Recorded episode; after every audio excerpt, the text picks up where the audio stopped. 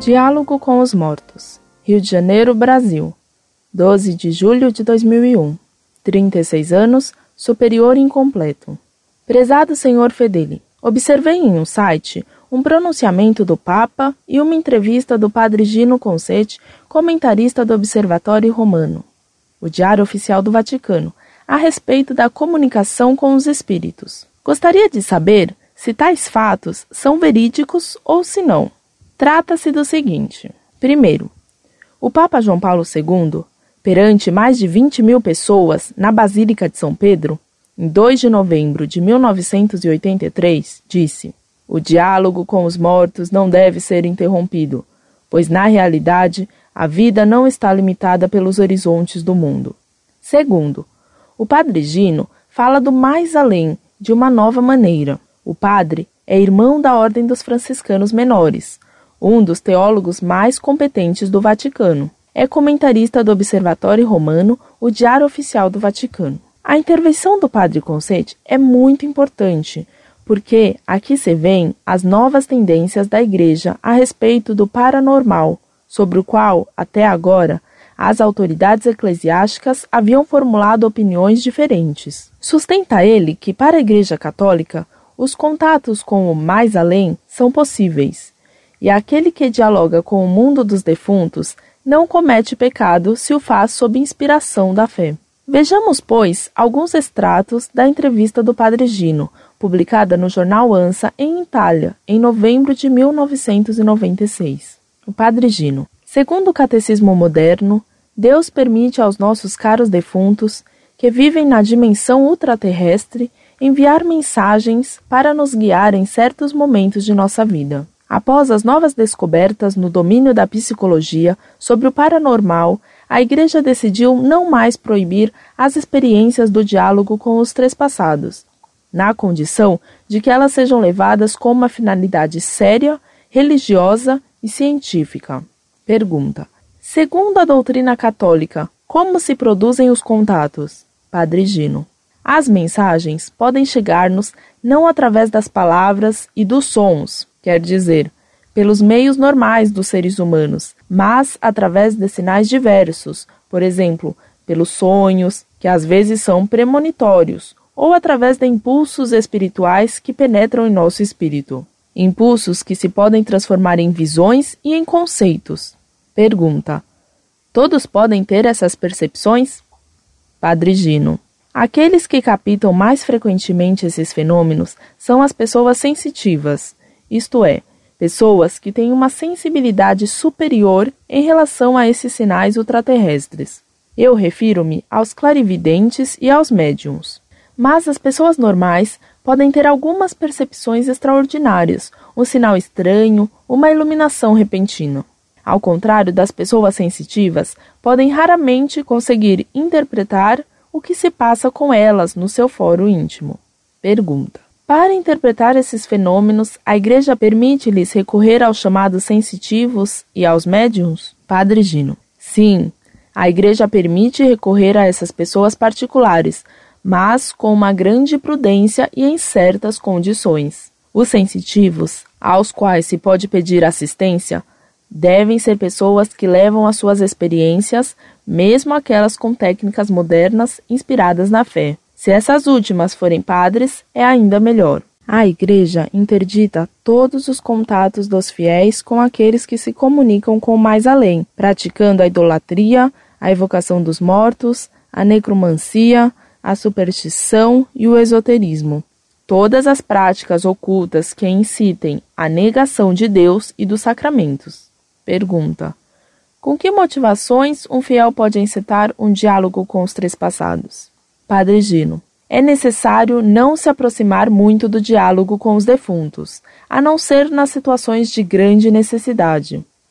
Alguém que perdeu em circunstâncias trágicas seu pai ou sua mãe, ou então seu filho, ou ainda seu marido, e não se resigna com a ideia do seu desaparecimento.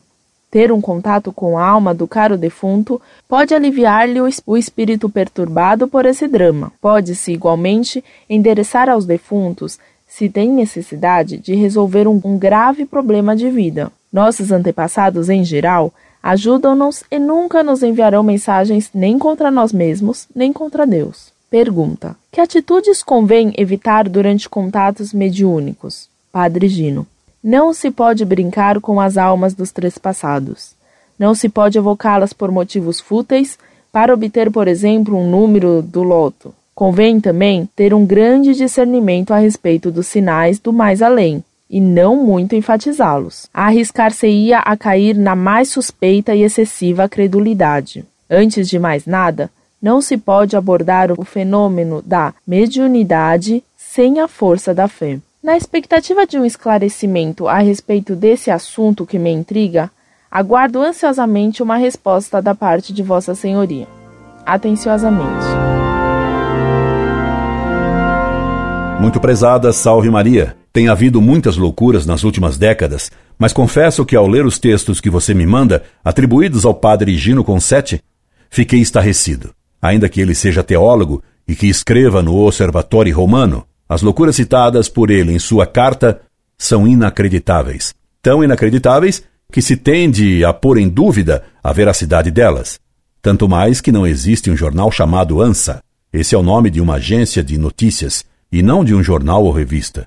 Estando acostumado a ouvir as maiores loucuras dos que hoje se dizem teólogos, não duvidaria que pudesse existir um tal Frei Gino Concetti, e mesmo que existisse um frade louco, líder de algum novo movimento chamado, por exemplo, Teologia da Libertação Espiritual e Mediúnica. Mesmo assim, o que se diz que ele afirmou na tal entrevista ultrapassa o crível. Examinemos o que se lhe atribui. Freigino teria afirmado que ele se baseia no catecismo moderno, mas ele não dá a página onde o tal catecismo moderno registra a loucura que ele cita. Não achei tal citação no catecismo moderno, que supõe o ser o novo e moderno Catecismo da Igreja Católica. Nele não aparecem no índice remissivo nenhum termo relacionado com o que diz a entrevista, nem espíritos, nem consultas aos mortos, nem vida ultraterrestre. Nesse ponto, parece, pois, que há uma inverdade clara. Além disso, há contradições no texto que intrigam. De um lado, Frei Gino defenderia grosseiramente a consulta aos mortos, coisa condenada nas Sagradas Escrituras como necromancia e sempre condenada pela Igreja Católica. Provo-lhe isso com uma citação: Quando tiveres entrado na terra, que o Senhor teu Deus te há de dar, guarda-te de querer imitar as abominações daquelas gentes. Não consultarás os necromantes, ou adivinhos, ou indague dos mortos a verdade, porque o Senhor abomina todas estas coisas, e por tais maldades exterminará estes povos à tua entrada. Deuteronômio, capítulo 18, versículos de 9 a 13. O que Freigino defende é aquilo que a Sagrada Escritura chama de abominação. Por outro lado, na entrevista, Freigino diz, segundo o texto que você me envia, a Igreja interdita todos os contatos dos fiéis com aqueles que se comunicam com o mais além, praticando a idolatria, a evocação dos mortos, a necromancia, a superstição e o esoterismo. Todas as práticas ocultas que incitem a negação de Deus e dos sacramentos. A contradição é tão grande, total, que deve se perguntar se não houve alguma deturpação de jornalista nessa entrevista, se tudo não é uma invenção de espíritas, ou então se Freigino enlouqueceu. De toda forma, o que está na entrevista de Freigino é totalmente condenado pela doutrina católica. Quanto ao texto atribuído a João Paulo II, ele deixa também muitas dúvidas sobre sua autenticidade. Não é citada a fonte da citação, mas só o mês em que o discurso teria sido feito, o que é muito estranho. Em todo caso, a frase atribuída ao Papa poderia ser entendida no sentido que, após a morte, através da comunhão dos santos e pelas orações e missas pelas almas dos falecidos, pode haver uma comunicação de méritos para as almas dos que estão no purgatório. Nunca uma comunicação pela invocação das almas. Guarde desta carta o princípio que deve guiá-la nestes problemas. O que a Igreja e a Sagrada Escritura condenaram como pecado, nunca deixa de ser pecado. Nenhum padre, bispo ou mesmo papa pode aprovar o que o próprio Deus condenou. São Paulo ensinou que, se um anjo do céu viesse ensinar algo diferente do que está no Evangelho, deveria esse anjo ser amaldiçoado. Epístola aos Gálatas, capítulo 1, versículo 8. Incorde Jesus Semper, Orlando Fedeli.